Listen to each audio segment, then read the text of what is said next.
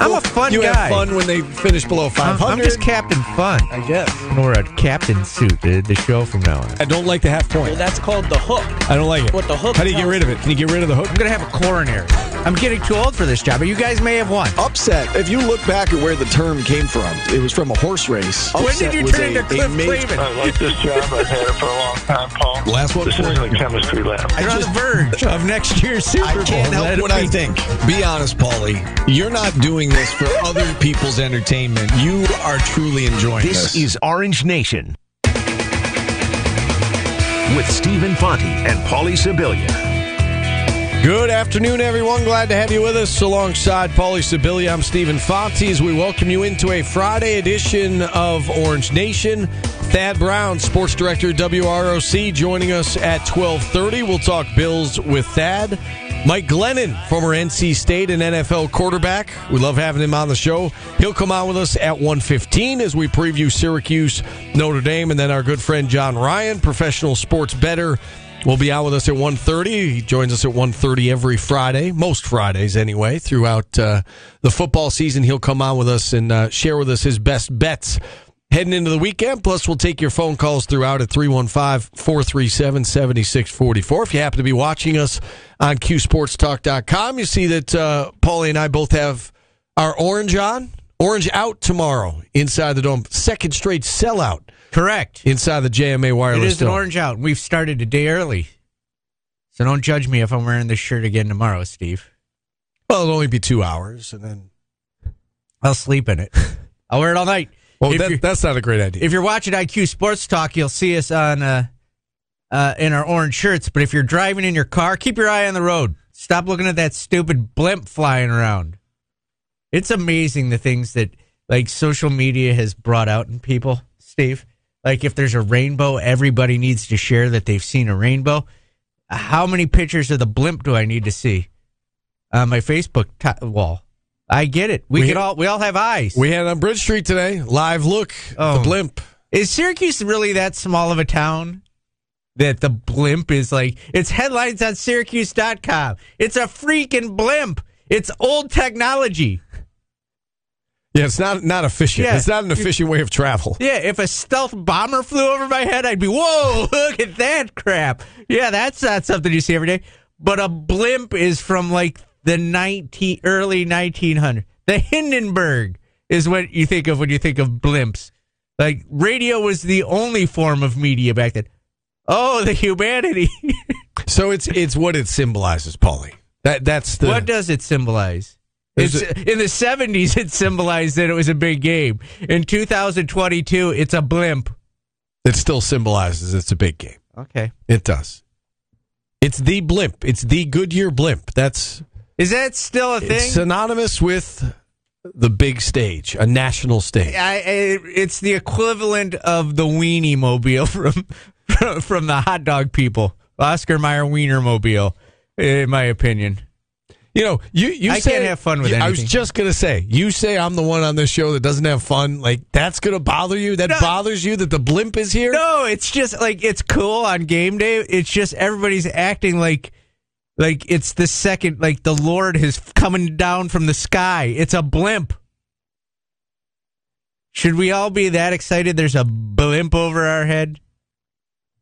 Will you get excited when game day comes eventually? Yes, Some- yes, that's big Okay. because that's on TV. It, it's a modern thing. Like, yeah, that's cool. Some of the allure with that though is just what it symbolizes. It symbolizes that you know you have arrived or you are back in this case, and that it's the the big game of the week, and you are on a national stage, and the you know the eyes of the country are watching. Yeah, that's kind of what the blimp symbolizes to a much lesser degree. I get that, but it's it's still a cool thing. You know, if I had to mark the thing down on my uh, bingo card of things that made me think Syracuse football is back, how about back to back bowl games would have been number one? The blimp is would- wouldn't even have made the list. All right, that, that's what I mean though. Like you, Someone brings up a good point. Great day for air machine or like week for air machines in uh, Yes. in Syracuse. We had Air Force Back-to-back One. days. Yes, Air Force One. Now that's impressive. Air Force One is impressive. The blimp is just they use those in like World War One. I don't even know how to respond to that. I don't know. I just I I don't get as I was just a little uh, taken aback by how many people needed to share their blimp pics with me today on Facebook and Instagram. So that you have more of an issue with that than actually people being excited that it's here. Or that that bothers you too. There, there is an excitement around this team, this game, this season, Paulie. Enjoy it. This is one of the things that comes with it. Okay. Awesome. So yeah, I don't know. I just I find I find the blimp not to be a big thing. Okay, that's fine. But this is, you agree this is a big game tomorrow. Yeah. Okay, you were at the Yes, Dino Babers show last, night. It's a huge night. game. It's a huge game. The blimp doesn't the blimp doesn't take it to the next level.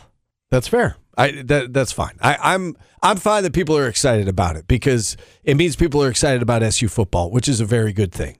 It it is. There is a there is a buzz around this city that uh, hasn't been felt in quite some time. We we had uh, You know what else makes me Yeah. think it's back is the amount of people that are showing up to the Dino Babers show. okay is intense. And you know what? I, I don't know how he does this.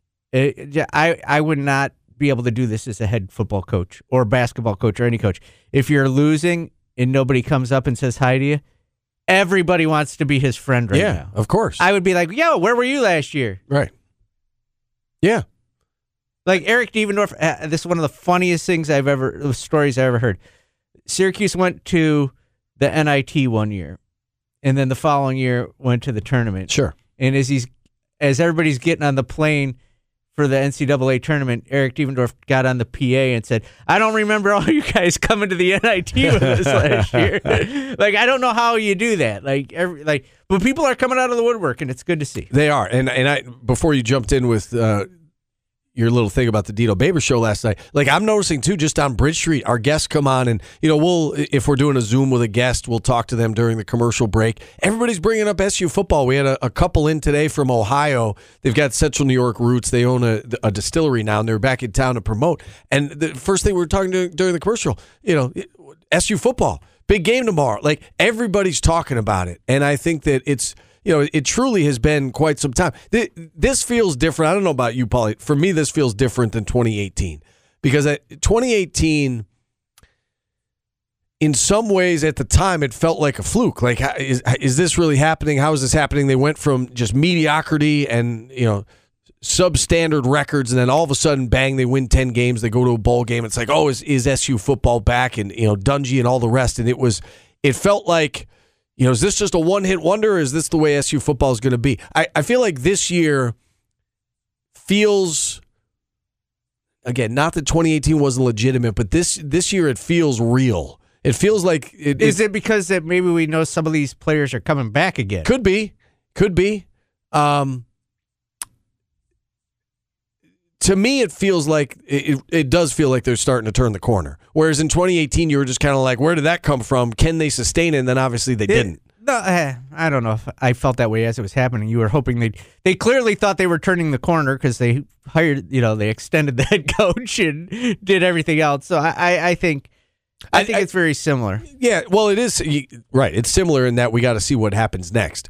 Um, it happened so quickly, though. I guess is my point is that it felt like you know that's that's not generally how rebuilds work, right? You don't just you you don't creep up in a win total and then all of a sudden Well, pop it- to ten and then you stay there. You know what I mean? So I- to me, this this feels more like all right. The foundation has been laid. You know, and I don't even know if they're going to win ten games this year, but it's certainly an improvement. It certainly seems like it's moving in the right direction. And to me, this feels more legitimate and more that there's there's some lasting power with this season. And, and maybe that's some wishful thinking, but I, I, I do think they're starting to turn the corner. We'll here. get into the Babers sound uh, in next segment, but I want to ask you something because it's been on my mind. There's six in one right now. What is this like? Is this enough for the fan base? Like right now, what if they have another November like they've had the past three years? Is that okay? It'll be disappointing, yes, but is that okay? Again, anytime you ask me these kinds of questions, I always say the same thing, and that is I want to see it first. That's Like not it- what I'm asking. I know, but what I mean host. by that is, if you said, "All right, they're going to finish six and six," I want to see what that looks like. Though, is it a non-competitive? but it's six and a, six. It's still a step forward. Like you've Yes. seen what this team is right, capable. but of. is it i- it a non-competitive six and six, or is it a you know lost a heartbreaker to Clemson, and then you know Notre Dame's a possession game, and it, it- you know what what does it look like? I don't think six and six is going to happen. But what is okay right now? Like I don't think six and six is okay right now. I think they've got to get eight wins this year. You know, not that it's going to cost anybody their job, but it's going to be a huge. But what does that mean? That they got to get eight wins, It's because or, it's or what? It's or gonna, what happens? It's gonna it's gonna bring the fan base back to where they, they just like I said. Everybody's saying congratulations to Coach Babers now and wants to be his friend. If this team doesn't get to eight wins, I have a feeling it'll go back to Yeah, that. and I, I think that's really important for what I'm talking about, which is the next step, which is capitalizing off of this. And again, why didn't they capitalize off of it in 2018, and can they capitalize off of this in 2022?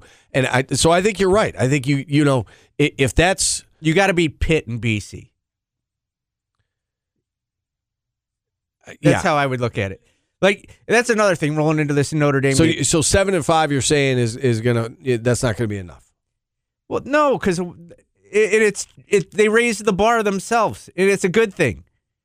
It's just you got like people are looking past Notre Dame. I think people are like Notre Dame's got some of the best players in the country. They can athlete and out athlete Syracuse, and, and it just may be the week it clicks for them, Yeah. or you know, or or maybe it's just a case that they have better players because they're going to have better players at positions. They don't have the stud receivers they normally have, but they're going to have Notre Dame players. And Syracuse isn't at that level yet. Right. Right. They got to ride the momentum and ride this defense that is among the, the nation's best statistically and ride that crowd tomorrow and how loud it's going to be. And they need to take advantage of all of those things. Um, That being said, yeah. There are te- now teams on this schedule that you should beat, right? Yeah, I think BC is certainly Pitt one of those. one of I think I think Pitt is probably one of them. It is a road game though. Florida State, I, I don't know if that's a should win game, but it's certainly a could win game. I think they're all could win games the rest of the way. Wake's going to be awfully tough on the road at Wake. Wake's very talented. Yeah. you know, Wake's Wake's one loss was in double overtime to the best team in the conference. So you know, um, I, I hear what you're saying about you say, well, you know, seven's not going to be enough.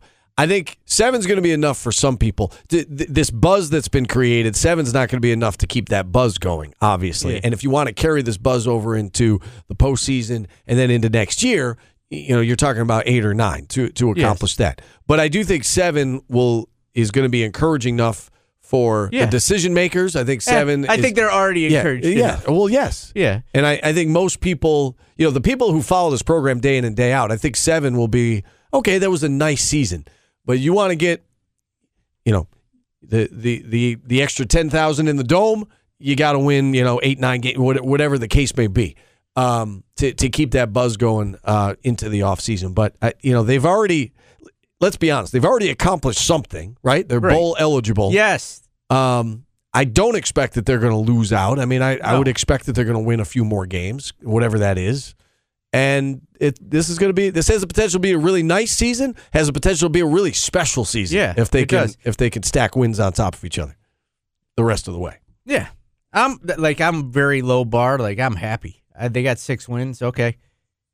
Yeah. You but you just said you won't be happy w- regardless of what happens. No, no, but you know what I'm saying. Like they got like if I'm the if I'm Wildhack right now, I'm fine. Yeah, you- because if you get injuries, you get you know, you Well, and that's why I said let's see what let's Yeah. see what it looks like because if they do go six and six or seven and five, and it's it's a mash unit, and they've you know they've lost. I mean, they've already lost a handful of starters. They lose a few more starters, then it gets to a point where okay, that that's understandable. If it's six and six, and you know they're not competitive, they're getting blood. I- That's I don't think that's going to happen. But that would be one thing. yeah. All right. Someone in the chat said I don't think the team would be happy with the, anything less than eight and four. The team is a different. I'm not talking as the team. I'm talking as fan base and as uh, the people that sign the checks. And, and I think his check has been signed for another year already, and uh, I I think they're going to get eight or nine wins this year. I do. Yeah. I just it's it's still in your head, like it, it's still in your head, right? That they they've struggled in November. They have, and there are you know reasons slash excuses. Yeah. We talk about it all the time. Um, and the the injuries are starting to to pile up. Um, let let's see, because this has been a gauntlet, right, with NC State and Clemson and now Notre Dame. Like you're going up against teams, you know, they're very physical games. Let's see how they look on the other side of this. But to your point about how many more wins, they're a slight favorite tomorrow. You would assume that they're going to be a, a slight favorite against Florida State. Uh, Pittsburgh will probably be a toss up game. I think they'll be a favorite. Maybe. They've I mean, it's a, it's a road game, so you know, but that's you know, it's going to be probably a field goal either way. Uh, BC, you would assume SU's probably going to be a slight favorite. Um, you know, the one game would be on the road at Wake Forest, but they they it's possible they could be a, a favorite in four of the last five games, slight favorite.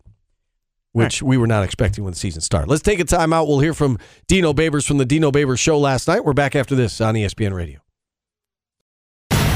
ESPN 97.7 and 100.1. Watch live on QSportsTalk.com. Doing double dip on the show prep today. So exhausted. You're in my heart by Rod Stewart, number four in 1978. This uh, this Rod Stewart songs are so good. Jordan said that Rod Stewart and Sting sound alike, and I completely disagree with him. Explain yourself, Jordan. Uh, I didn't say that. I said that in the song Roxanne, it sounds a lot like Rod Stewart when they, you know, I'm not going to make the noise. Oh, I but see what you're saying. Okay. But That's different. not only are we doing the artist of the day, we're doing Goodyear Blimp Day because the blimp's flying around. The military used the Goodyear blimp for observation and reconnaissance in uh, World War One and Two. Goodyear uh, Excellent. bought five of its blimps back from the armed forces and painted the Goodyear back onto them. After that, also. So there you go, another blimp fact. I'll have blimp facts all day. Tune in, blimp facts on the 11s. Limping ain't easy. I don't. Oh, I like good one. That's even better. All right, Jordan, why are you in here? Um, I'm a blimpleton. this is this is your show. Listening right now and watching on Q Sports Talk, and one of y'all was curious if Dino on his show last night addressed sending in some of those Clemson calls to ACC officials and what happens, and you know, get involved on Q Sports Talk, and you might just hear the bites you want. Yes, when we send in the uh, when we send in the plays to the referees, they do agree or disagree with what we send in based off of uh, a certain percentage. If the referee or umpires or side judges are wrong too many times, they do get graded down for that. And if they're consistently not above average, then they will be replaced. So people are wondering what happens to these guys. Well, that's what happens. If they do it too many times, I guess they'll replace them, or at least that's what they say. I also don't know that we notice it in football, right? You don't you don't know the refs like in basketball. Everybody knows them by their name and hates them by their name.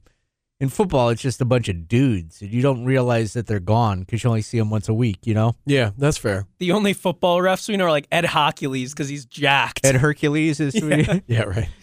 Um, and I, I'd be interested to know what the the conference decided after looking at those. And you know, you you had told me off air you're not sure Dino can even comment on that. I do know that I'll talk with John Wildhack on Saturday before the game. I'm going to ask him um, if if he heard back. He was very forthcoming last year following the Florida State game, that non call on the hold.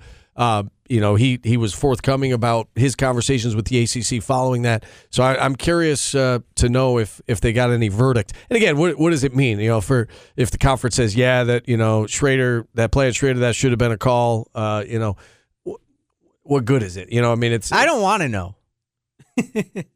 no No, that's just like picking a scab, right? Like you don't want to know. Why? Why do you want to twist the knife again Yeah, like a few like, days later, like you're, you're just starting to get over the loss. we know it was a bad call. I don't need somebody to confirm it for me.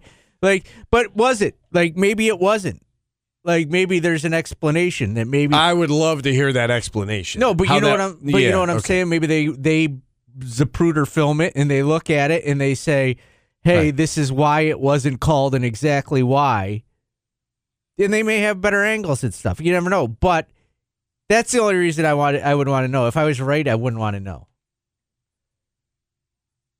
If you had a good explanation for why it was the right call? I see. I don't know. I disagree. So you're basically saying, don't confirm to me we got screwed. Just yeah, let me I- yeah, I- yeah. I but if I disagree. but if I'm wrong, please point it out to me and show me.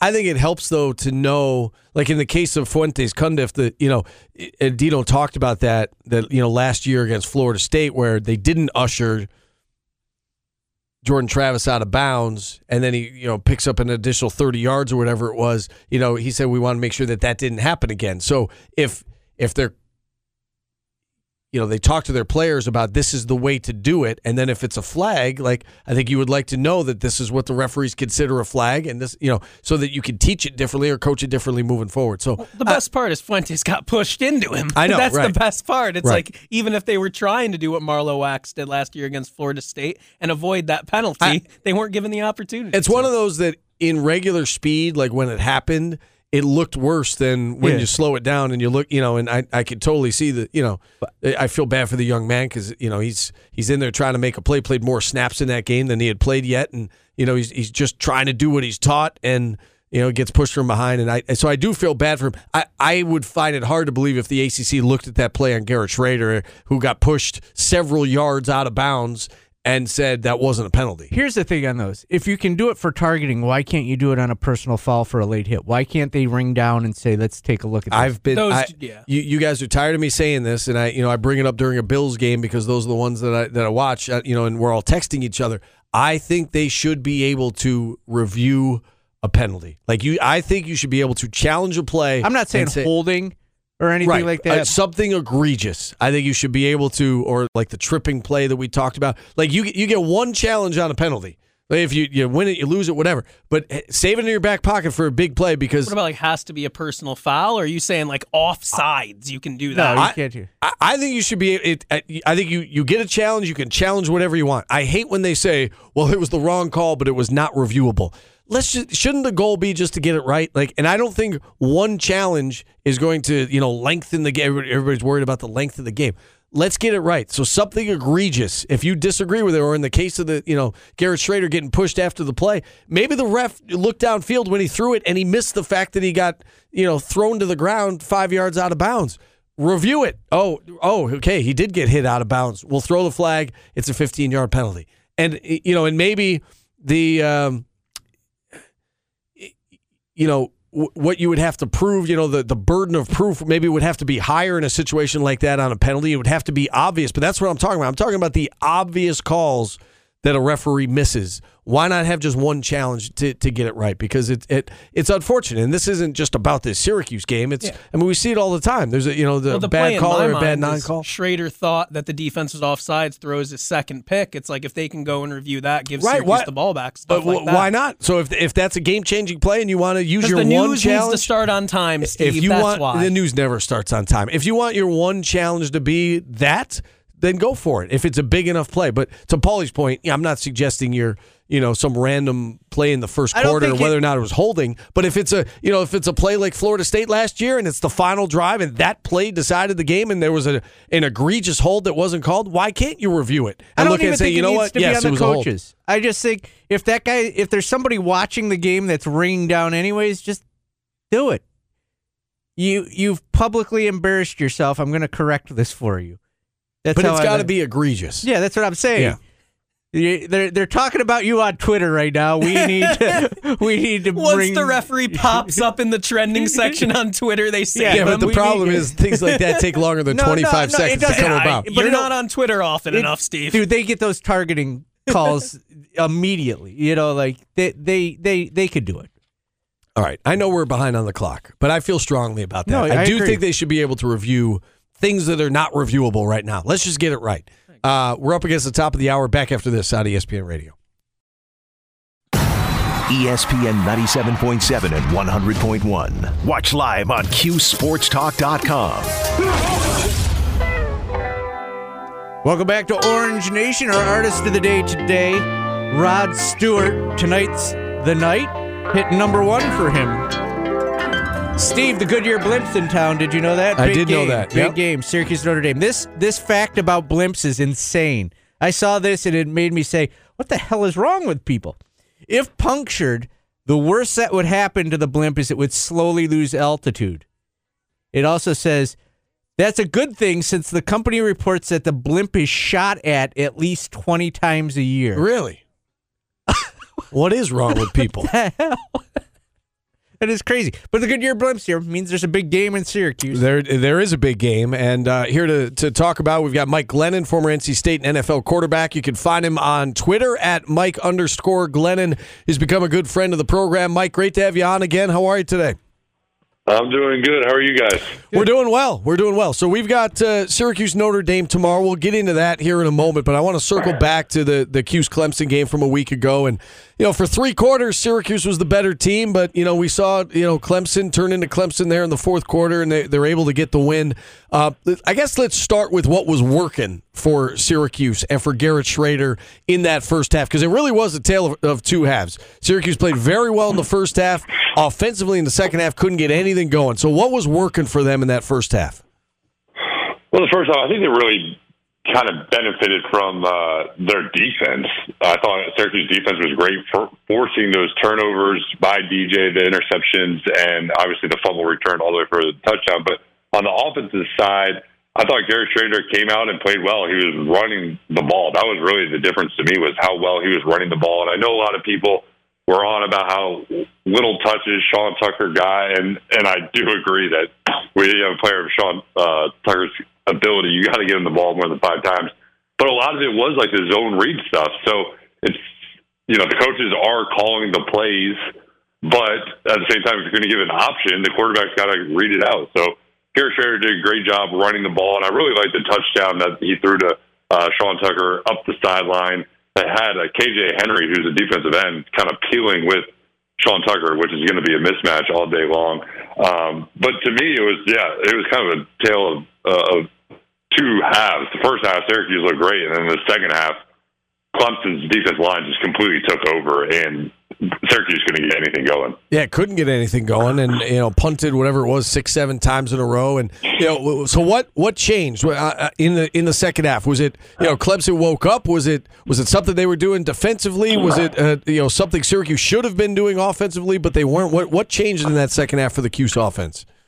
Yeah, to start with, the, the Clemson defense turned it up a notch. That they've kind of been notorious this year for having kind of slow first halves, and the second half they get going. And that defensive line was dominant, and, and they have NFL players all across the board, and they played a big impact. And I've been one of the biggest fans and supporters of Robert Anae. I I was not as in favor of the way he called this game. I think he he was trying to protect the offensive line and, and keep tight ends in protection, keep the running back in protection, but Clemson's D line was still winning. And then when you do that, you only have three guys out on a route, and there just wasn't a whole lot open. Um, so I wish it would have mixed up the game plan a little bit more. Um, but you know, what what could they have done different? I, I just think they got a little um, conservative in, in trying to protect and, and not give up the sack with having these extra um, people in protection. But I think they could have just let guys get out of the backfield and um, and make have it so there was more guys out on the route concept versus all the zone coverage that Clemson was playing. You know, Mike, you, you alluded to it uh, just a few moments ago in regards to Sean Tucker and only getting five carries. You know, Garrett Schrader carried the ball 21 times, and, and you're right, a lot of it was the RPO stuff. Um, so you know, moving ahead to tomorrow, and you know, Dino Babers at his press conference Monday said, you know, he addressed the Sean Tucker only touching it five times in the running game, did have five catches as well, but he said, you know, we do need to give him the ball more. So easier said than done, especially when a, a defense is keying against a, one guy in particular. What are some ways, in your opinion, Syracuse can can get the ball in Sean Tucker's hands so that he can, you know, do Sean Tucker things because he is their their biggest offensive weapon. Right. I think that they can start with you. You don't want to exactly take away the zone read because Garrett Schrader is capable of running the ball, and it, it kind of gives you the best of both worlds. That if the defense plays it one way, then you know the quarterback has to keep it, and he's more than a capable runner. But maybe you go to more runs that are are not zone read, are not RPO, just like the classic, you know, a decade ago when you just hand the ball off to the running back, and, and that's all it is. So you just call it and run it, run play. Um, I thought they do a great job sometimes motioning him out of the backfield into an empty formation, throwing him some screens. Um, but I, I, you got to find a way. uh, They know it. You know, you got to find a way to get the ball in his hands more. But at the same time, there are benefits of having Garrett Schrader keep the ball as well. So you you don't want to go too crazy one way. It just kind of turned out that's the way it played out last week. So sometimes you know people tend to overreact, um, especially when when you lose a close game and, and your best player only has five carries. It, it kind of is an alarming number, but maybe that wasn't you know the complete reality of the situation. We say we saw DJ Uiagalelei uh, benched for ineffectiveness, and, and Cade Klubnik come on, and again, Klubnik comes back, wins the game. Not necessarily because of what Klubnik did, but they they did get the the victory. DJ's back uh, in there moving forward. He's the starter, but uh, what do you think? Is is there a, a, quarterback controversy down in Death Valley, or is it just a case of you know one thing wasn't working, and you know Dabo d- decided he, he wanted to to try and find a spark? I don't think there's a, a quarterback controversy, but when Dabo made that decision, the first thing I thought of is he's not making this decision to win this particular game against Syracuse. He's making this decision because if they lose this game, they will not get in the college football playoff. So I think he was thinking big picture, and yes, they do go kind of hand in hand. But my point of it is, is okay that he made the decision to go with Cade, and it paid off. They won the game. But how does it affect DJ going forward? Where's his mindset? Where's the mentality? Can he truly play free and not look over his shoulder? So they may have won the game, but I, I still don't know if, if we know it was the right decision yet. Because if they don't get to the college football playoff or, or get far in it, then I don't know if it if, if it was worth it. So if DJ comes back and isn't playing as well because he's hesitant and, and not as confident, then um, I, I don't think it really matters that they won that game. So it, it was uh, a bit surprising to me. I mean, he's had Dabo's had DJ's back so much this whole off season, all the way through, and DJ was playing really high level football. And kind of the first time he slips up, they pull him. So uh, it, worked on Saturday, but I'm curious for the rest of the season if that decision will uh, pay dividends or it'll kind of have um, an effect on the way DJ plays. I do have one more question about Clemson before we move on. You being a, a former quarterback, we saw two. Well, I was going to say two penalties. We saw one penalty called um, yeah. along the sidelines there, and Elijah Fuentes Cundiff, who you know kind of ushered Cade Klubnik out of bounds on a third and 25. It kept the drive alive. Clemson went down, scored a touchdown. It was a key point in the game. And then there was another play shortly after that, uh, early fourth, where, you know, Garrett Shrader got hit out of bounds, uh, you know, after he threw the football. No flag was called. Uh, curious, you being a former quarterback, what, what what were what were your take on those two plays? Did you think they both should have been called? Neither should have been called. The refs got it right. One one was called, one wasn't. What what did you think? So I thought neither should have been called. So starting with the one where Cade ran and the Syracuse knocked them off. To me, if you're going to tiptoe up the sideline and not clearly step out of bounds, how is the defense supposed to to, to let up? Like you, you're playing at your own risk at that point. And I saw uh, Dino Babers came out and spoke. I think he did. Did he use the word usher? He that did. They have yes. some technique. Yes. Right. Yeah. I, I thought that was a great way of putting it because I saw the clip where Jordan Travis cuts back on him. And so he had barely gotten a foot out of bounds. Like, was his foot out of bounds? Probably so. But I mean, that's so like he was more inbounds than out of bounds to me. And if you're going to play that style of football, you're going to get hit. And then on, on the next one with Garrett Shrader, Clemson, you know, he was engaged with with him before, but there was an extra shove. So to me, I, I think there there should not have been either. But if there was one versus the other, I think the Garrett Shrader one was worse. Uh, and, and there is no doubt that the play against Cade Klubnik was a game changing play. I mean, the momentum completely shifted from that point on. So um, I know refs aren't going to be perfect, and it's a tough call in real time, but though that play had a huge impact on that game. Yeah, no, no doubt about it. No doubt about it. Did you have a question, Paulie? No. Um, all right. So as we move ahead now to, to Notre Dame, you know, you look at, at this uh, this matchup tomorrow, and you know, you look at the Notre Dame offense, and, and obviously Drew Pyne in there now, and, and he started the year as the backup quarterback, and, and and he's the starter due to injury, and you know, he's kind of been a mixed bag the last several weeks, and, and his top target is is you know arguably the best tight end in the country in Michael Mayer. How do things change from a, a defensive approach? Mike, when you're going up against a team that, you know, it's not a, a traditional wide receiver that you need to stop or the, their best player is a running back, it's a tight end. How does that affect the approach of the opposing defense?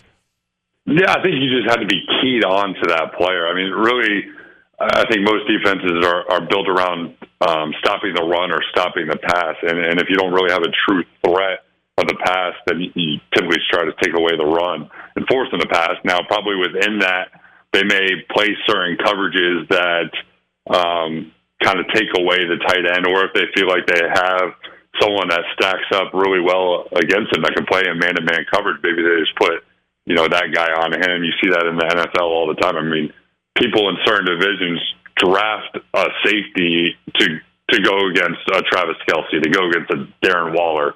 Um, so I, I don't know if Syracuse has that guy, but if they feel confident, then maybe they just play a lot of man coverage and say that guy's going to take him away. But uh, to me, you know, as a tight end, you're, going to be clued into him. But I don't know if you um, are going to base the entire scheme around that one particular player. I imagine they're going to try to take away the run as much as they can. Obviously, a big one tomorrow, and, and the more that Syracuse wins, the bigger the games become. And I know that you know, obviously, the team can't look at this Wake Forest game, but there's a potential for the for Wake Forest in a few weeks to be an enormous game. Uh, it could be for second place in the ACC, and uh, you know, we, we all know that if Clemson goes to the college football playoff, the the next team in line, the highest ranked team, would go to the Orange Bowl from there, and you know, Wake Forest right now would, um, you know, that Wake Forest Syracuse game could go a long way toward determining that. So my question for you is is on Sam Hartman. I know you you watch a lot of uh, ACC football and you got your eyes locked on the quarterbacks. How has he looked since he's come back? And uh, you know, what's what's he doing well for that for that Wake Forest offense?